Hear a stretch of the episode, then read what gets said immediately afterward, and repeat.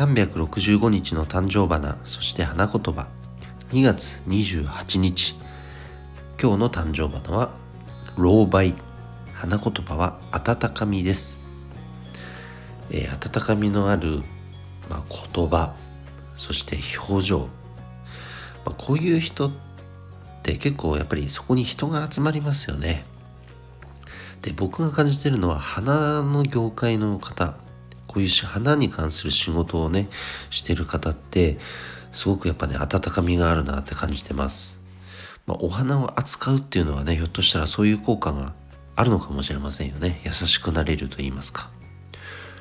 だからねそんな花に関わる人が世の中にもっともっと増えたらいいななんて個人的には思ったりもしています。